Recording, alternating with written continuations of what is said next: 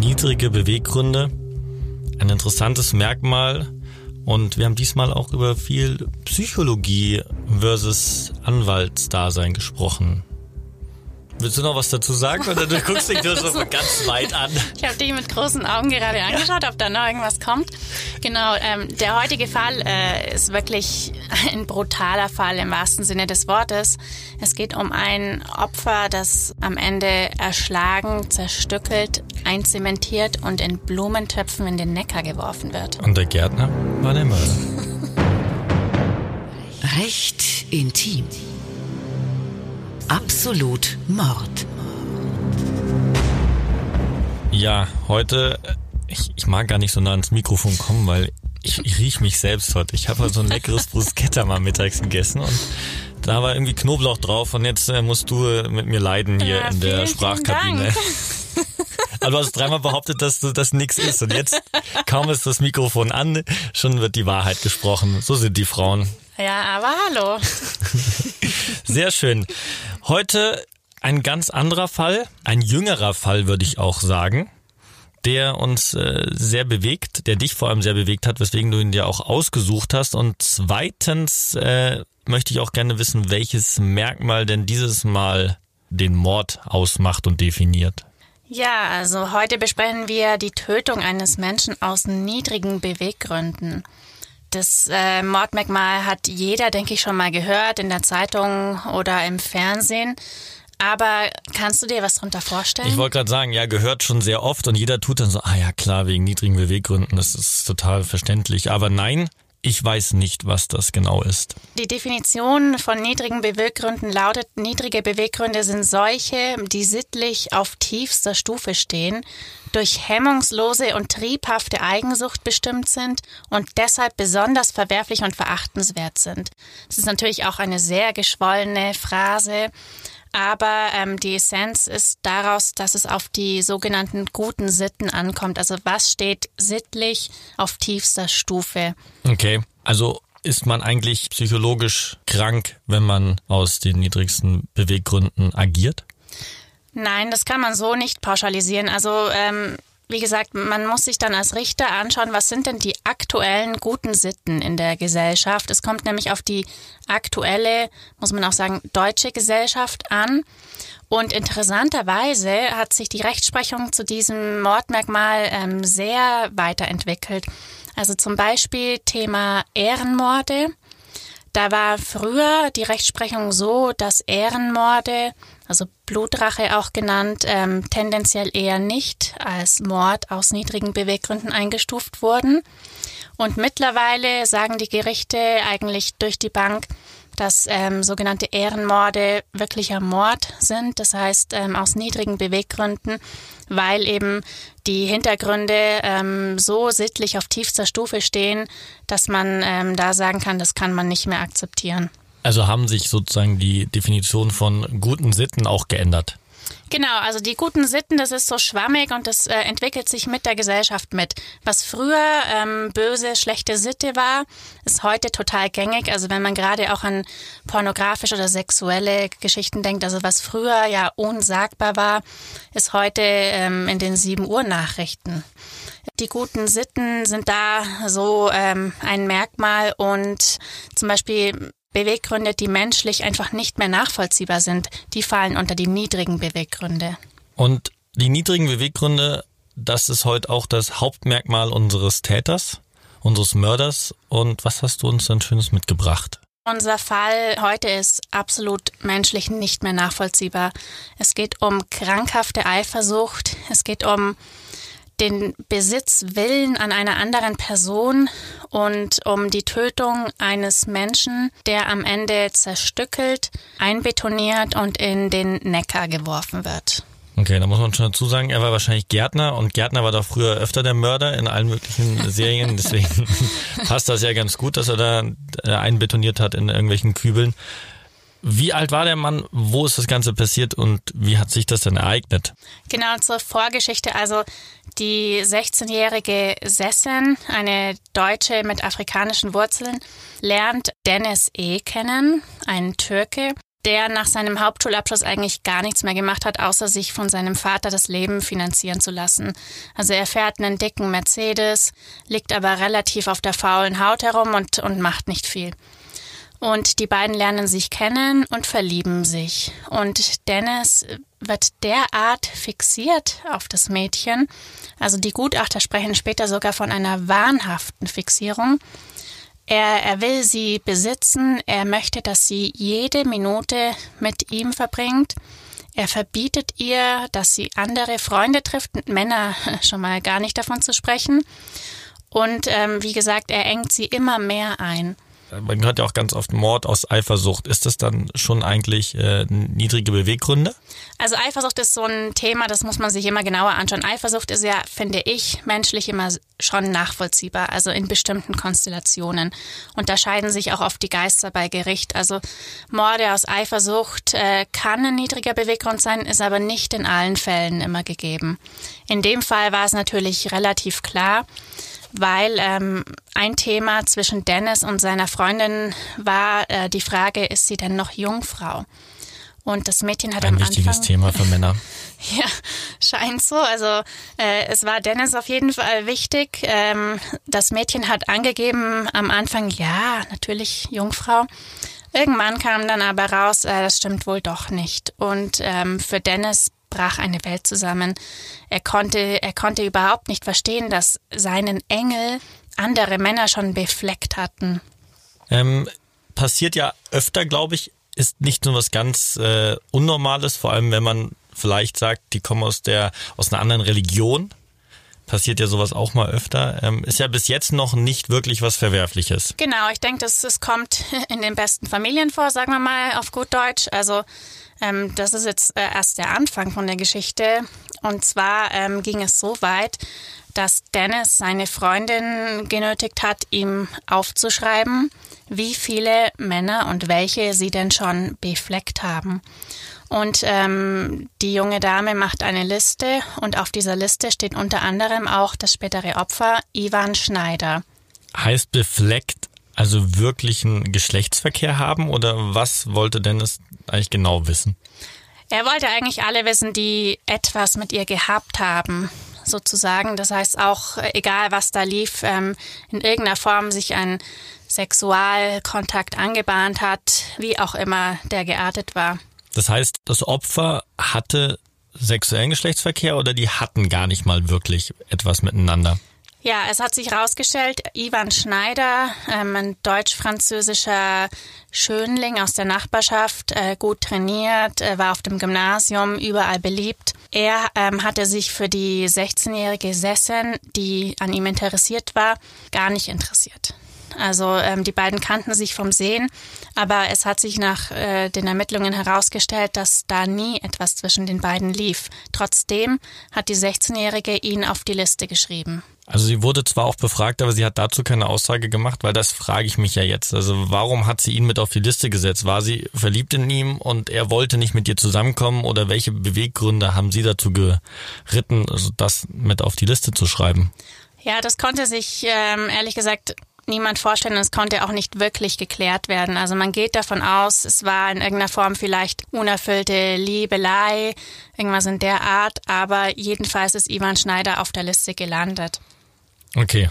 Und jetzt hat natürlich Dennis sich auf Ivan irgendwie wahrscheinlich fixiert, weil gut aussehen, Schönling, durchtrainiert, genau das, was wahrscheinlich Dennis nicht ganz war. Somit war er jetzt das erste Opfer. Genau. Ähm, am 21.08.2007 hat sich die Tat ereignet und Ivan war ähm, auf dem Weg zu seinem wöchentlichen Handballtraining. Er war ein Talent, hat trainiert, hat danach noch ein Bierchen getrunken mit den Kollegen.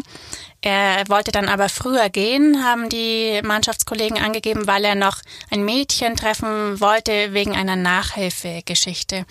Und es hat sich herausgestellt, dass die 16-jährige Sessin ihn zuvor von einer Telefonzelle aus angerufen hatte und äh, um ein Treffen gebeten hat, weil sie eben was mit ihm besprechen wollte.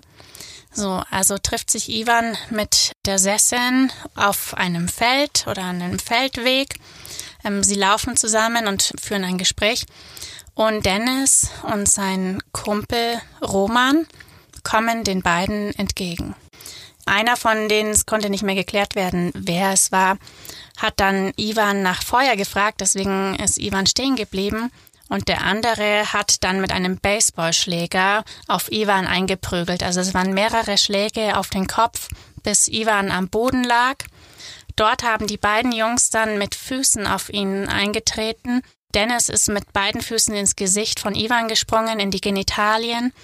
Und das Bemerkenswerte an dem Fall ist, ähm, während die Schlägerei voranging, stand das 16-jährige Mädchen Sessen daneben. Und das Bemerkenswerte an dem Fall ist, ähm, Dennis ist während dieser Schläge auf Ivan immer wieder ein paar Meter weggegangen zu seiner Freundin Sessen, die daneben stand und hat sie umarmt und geküsst und hat gesagt, ja, mein Engel, ich mache das nur für dich, ich liebe dich und wollte dadurch eben seine Liebe ausdrücken. Jetzt eine ganz kurze Frage. Du hast gesagt, man konnte nicht mehr klären, wer mit dem Baseballschläger eingeschlagen hat und wer um Feuer gebeten hat. Wie ist das möglich heutzutage? Ja, also ähm, als Angeklagter, später muss man ähm, im Vorfeld sagen, die beiden, Dennis und sein Freund, wurden danach angeklagt. Dann ist natürlich auch äh, aus Verteidigersicht immer die Frage, macht man Angaben oder schweigt man? Und es kann natürlich Sinn machen, je nach Aktenlage keine Angaben zu machen. Und oftmals ist in solchen Konstellationen dann fürs Gericht einfach ohne Aussage von den Tatbeteiligten, die daneben standen, nicht mehr zu klären, wer hat geschlagen, wer stand wo, was ist genau geschehen. Okay. Ja, es geht dann weiter und zwar so lange ähm, schlagen die Jungs auf Ivan ein, bis sie merken, er atmet nicht mehr. Dann verfrachten sie die Leiche von Ivan in das Auto von Dennis und fahren ihn in eine Lagerhalle, die dem Vater von Dennis gehört, nach Stuttgart. Ja, dort lassen sie Ivan erst einmal liegen und gehen ihrem ganz normalen Alltag nach. Dennis überlegt in den kommenden Tagen, wie er Ivan wohl beseitigen könnte, das heißt die Leiche von Ivan. Er fragt einen Freund um Rat und der sagt, ach, kein Problem, zerstückeln, einzementieren und in den Neckar werfen. Ja, gesagt, getan. Zwei Tage später geht es los. Was heißt jetzt losgehen? Weil eigentlich sehr guter Plan. In den Neckar werfen, man findet nichts mehr. Es wird Ivan halt nur vermisst. Aber die Leiche finden oder irgendwelche Indizien ist ja sehr, sehr schwer in dieser Form. Genau, also der Plan mag prinzipiell ganz gut gewesen sein. Die Ausführung war natürlich mangelhaft. Also sie haben die Leiche im ersten Schritt zerstückelt, was ein ziemlicher Kraftakt gewesen sein muss haben dann die Leichenteile, also es waren 14 Leichenteile, haben die Leichenteile dann in Plastiktüten und in Taschen verpackt und haben sich dann überlegt, ja, wie geht's weiter? Sie haben dann eine weitere Person eingeweiht, eine Freundin, die in einem Mehrfamilienhaus in Stuttgart wohnte, in einer Kellerwohnung und haben gesagt, ja, da kann man das machen, das merkt niemand und ähm, haben dann weitere zwei Tage später zu dritt oder zu viert die Leichenteile in der Wohnung einzementiert in Blumenkübel. Ja, und genau so ist dann auch der Mörder identifiziert worden, weil sie noch mehr Leute mit eingebunden haben in diese ganze, ja, Metzger. In den mörderischen Plan. Ja, genau. Also das Problem war, ähm, sie haben in der Wohnung dann zementiert und die Sachen halb fertig teilweise einfach liegen lassen, haben dann die Blumenkübel genommen, es waren fünf Blumenkübel. Den Oberkörper von Ivan, der hat äh, in keinen Blumenkübel gepasst, den haben sie dann in einem Wald verscharrt. Angeblich hat der Vater von Dennis sogar mitgeholfen bei der Entsorgung des Oberkörpers und die Blumenkübel haben sie dann im Neckar versenkt. Ja, die Wohnung haben sie aber ähm, so belassen, das heißt äh, unaufgeräumt mit teilweise noch Blutspritzern und Leichensaft ähm, in der Wohnung. Und ähm, es hat sich ein widerwärtiger und ähm, stechender Geruch gebildet. Und deswegen wurde zwei Tage später die Polizei alarmiert und in den Keller geschickt von dem Mehrfamilienhaus. Und was sich dann da für eine Szene dargestellt hat, ist auch unglaublich. Und was genau? Ja, die Ermittler fanden eine Wohnung, die überall mit Zement voll war. Sie fanden ein Beil mit Blut. Sie fanden überall Fliegen. Also es muss ein bestialischer Gestank gewesen sein. Und ähm, sie fanden, wie gesagt, Zementreste, ähm, in denen sich auch Leichensaft gefunden hat. Und äh, daraufhin konnten dann die Mörder überführt werden. Und wurden ja dann auch zu einer bestimmten Haft verurteilt. Ich weiß gar nicht, wie lange waren sie dann oder wurden, für wie viele Jahre wurden sie verurteilt? Sie wurden dann angeklagt, also das Mädchen Sessen, dann Dennis, ähm, sein Kumpel und der weitere Mithelfer wegen Mordes. Und das Mädchen hat neun Jahre Jugendhaft bekommen. Dennis hat zehn Jahre Jugendhaft bekommen, das ist die Höchststrafe. Mhm. Und die anderen beiden Freunde wurden auch verurteilt. Man muss dazu sagen, dass alle Beteiligten heute wieder auf freiem Fuß sind. Dennis wurde mittlerweile in die Türkei abgeschoben. Und okay. Genau, und es wurde sogar ein relativ umfangreiches und aufsehenerregendes Verfahren eingeleitet im Jahr 2018 ähm, zu der Frage, ob Dennis in eine nachträgliche Sicherungsverwahrung kommt. Das heißt, zu der Frage, ob Dennis entlassen werden kann nach den zehn Jahren Jugendhaft oder ob, weil er noch gefährlich ist, er nach wie vor in einer psychiatrischen Abteilung eingesperrt bleiben muss, weil er noch nicht therapiert wurde. Ich meine, du hast es jetzt gerade angesprochen. Er ist noch gefährlich oder doch nicht gefährlich? Also ich frage mich jedes Mal äh, bei diesen ganzen Fällen oder wenn ein Mörder rauskommt, ja, es wurde jetzt ja auch hier bei Dennis äh, gesagt, was man, was man auch liest, wie in der Zelle ähm, den Strom abgeschalten. Er hat sich äh, höhere Mengen von bestimmten Arzneimitteln geben lassen, so ein bisschen so in einem bestimmten Rausch gewesen, drogenmäßig. Aber es wurde halt gesagt, egal was dagegen gesprochen hat, hey, er ist nicht gefährlich und deswegen kann er raus. Was ist denn eine Definition von gefährlich?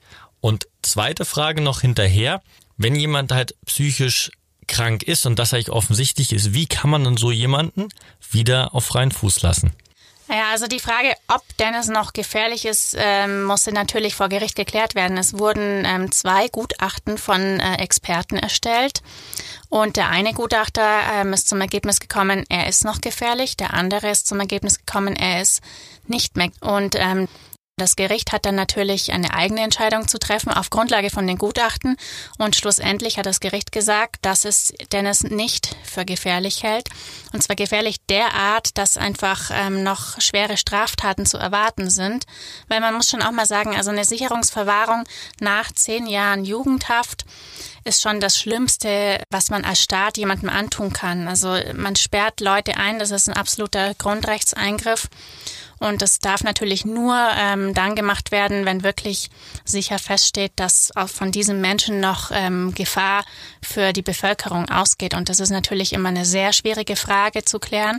Also ohne jetzt auch die Akte im Einzelfall zu kennen, kann man das eigentlich gar nicht beantworten. Okay, und meine zweite Frage bezüglich der psychischen Erkrankung. Ich meine, auch die ganzen Therapien, die angefangen worden sind, wurden sofort von ihm wieder abgebrochen wie kann man sozusagen heutzutage diese ganze psychologische Erkrankung, diese Vergangenheit in der Kindheit, wo es vielleicht herkommt, hernehmen, um eine bestimmte Straftat zu lindern oder beziehungsweise die Strafe zu lindern? Bei Mordverfahren oder das gilt eigentlich für alle Verfahren, jeder soll ja nach seiner eigenen Schuld bestraft werden. Das klingt auch immer sehr geschwollen, aber es bedeutet eigentlich Folgendes.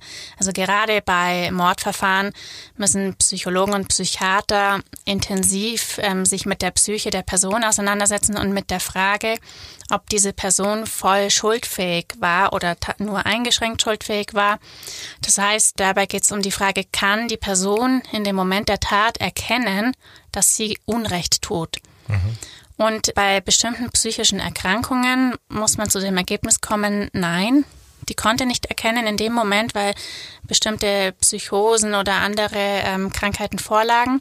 Und in solchen Fällen ist es dann so, dass man von der Schuldunfähigkeit ausgeht. Das bedeutet aber noch lange nicht, dass dann der Täter einfach entlassen wird und wieder frei rumlaufen kann, sondern in solchen Fällen wird dann der Täter in einer ähm, psychiatrischen Einrichtung untergebracht, mit natürlich dem Ziel, den Täter zu therapieren um ihn dann als langes Ziel sozusagen wieder äh, in Freiheit lassen zu können, wenn er geheilt wurde.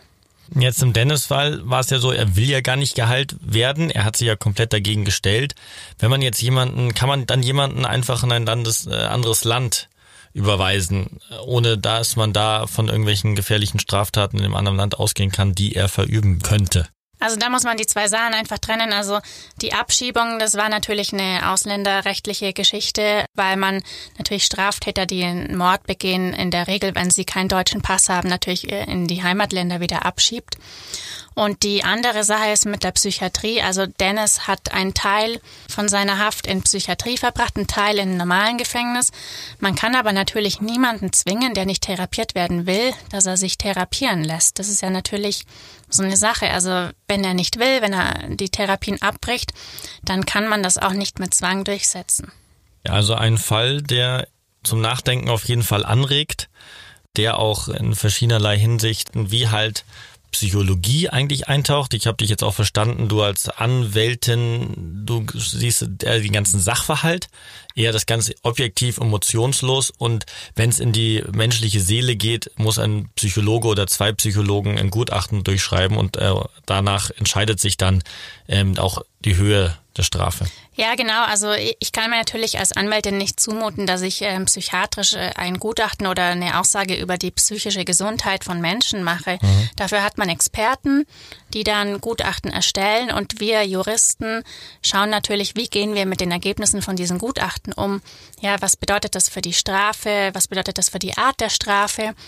Und natürlich ist man als Verteidiger immer in der Position, dass man sich alle möglichen Facetten anschauen muss, die für den äh, Angeklagten sprechen um äh, zu unterstreichen, dass einfach jeder seine gerechte Strafe bekommt für Taten, die er begangen hat und dass vor allem auch Taten, die nicht nachweisbar begangen wurden, auch nicht bestraft werden.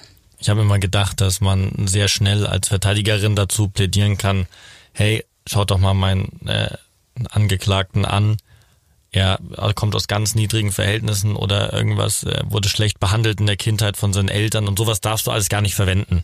Außer das psychologische Gutachten hat das äh, Urteil darüber. Nein, nein, also ähm, die, die ganze Kindheitsgeschichte und so, das ist natürlich eine der Grundlagen der Verteidigung in solchen Verfahren okay. überhaupt. Das wird alles eingebracht. Es ist natürlich immer nur die Frage, wie man das einbringt, zum Beispiel, ob mhm. der Täter selbst Angaben macht ob er selber erzählt von seiner Geschichte und vor Gericht natürlich auch ähm, den Richtern das erzählt oder ob das Ganze im Rahmen einer Begutachtung durch einen Psychologen oder Psychiater erfolgt. Aber die, die Kindheit und diese ganze, die, der Hintergrund des Täters ist natürlich eines der wichtigsten Verteidigungsmittel überhaupt in solchen Fällen. Alles klar. Also Mitleid ist immer noch äh, ein Teil des Ganzen.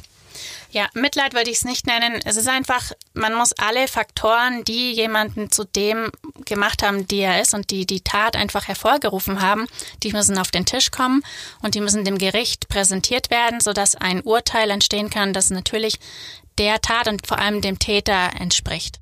Dann bedanke ich mich ganz herzlich äh, für diese spannende Folge, für niedrige Beweggründe, die wir diesmal als Merkmal haben und freue mich nächste Woche schon auf ein neues Merkmal und einen neuen Fall mit dir. Danke. Danke auch, ich freue mich.